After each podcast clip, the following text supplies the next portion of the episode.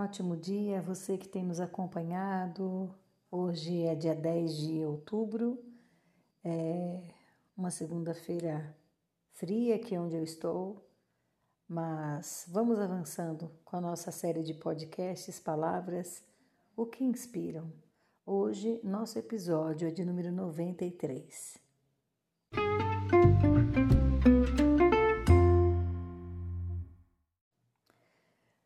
Nosso episódio de número 93 é sobre a palavra cautela. Cautela vem do latim cautela também, que deriva de cautus. Quer dizer segurança, precaução, cuidado. Um excesso de cuidado que busca prever e evitar um mal, um dano, um perigo.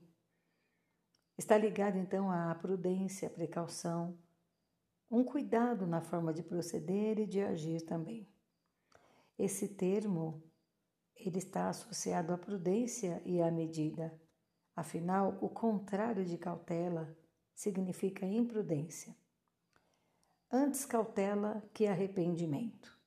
Eis um adágio popular que traduz bem o que, o que a falta de cautela pode trazer na vida das pessoas. Definitivamente, a pessoa cautelosa age mais com a razão do que com a emoção. A palavra cautela também é usada quando se faz um recibo à casa de penhores, que provê os valores depositados ali. Afinal, é necessário precaução para recuperar o que é nosso. Nessa mesma linha, cautela pode ser também o nome do título provisório fornecido por empresas aos seus acionistas. O religioso e escritor espanhol Baltasar Gracián e Moraes escreveu que, entre aspas, a cautela é sempre útil, seja para promover bons desfechos, seja para nos consolar quando esses se revelam maus. Nenhum revés surpreenderá se for temido e analisado de antemão. Tem gente que fala mal da cautela, associam ela à covardia porque quem gosta de correr riscos não interpreta com bons olhos o agir com prudência. Parece que demora mais para se chegar ao alvo. Mas parece bem interessante usar de cautela para depois não ter que sair correndo para consertar e correr atrás de prejuízos. Claro que essa palavra não poderia ficar fora dos ensinamentos de Deus para nossas vidas. A Bíblia ensina bastante através dela. O sábio Salomão, rei que recebeu sua sabedoria direto de Deus, é responsável pelos provérbios encontrados nas Escrituras. Veja que em Provérbios 14, versículo 16, ele diz que o sábio é cauteloso e evita o perigo. O tolo confia demais em si mesmo e se precipita. Saul, o primeiro rei de Israel, não tinha essa característica. Ele agia como um tolo, confiava demais em si mesmo. Sua arrogância o levou a insensatamente quase matar Davi, um jovem que muito o havia ajudado em batalhas e era leal à sua família.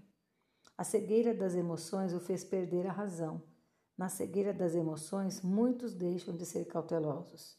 Isso envolve muito mais do que só os amores e ciladas do coração. Envolve questões de guerra e paz. Envolve questões de negócios, de contratos. Envolve também questões familiares. Envolve ouvir discursos eloquentes e motivadores.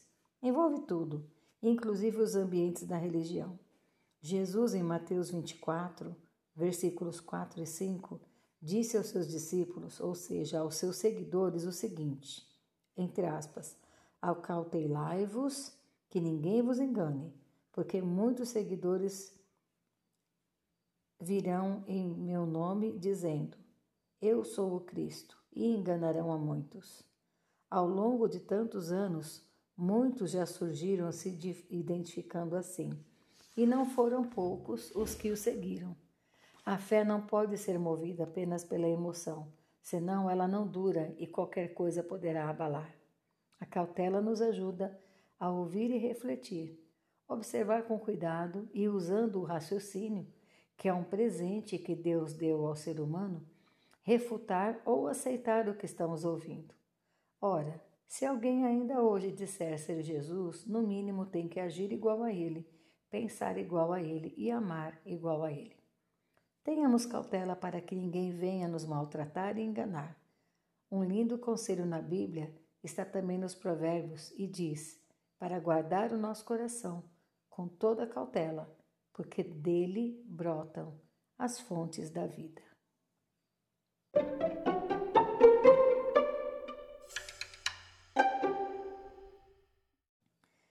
Agradeço imensamente a tua preciosa companhia. Uma ótima semana e um abraço. Paula Bianchi Homer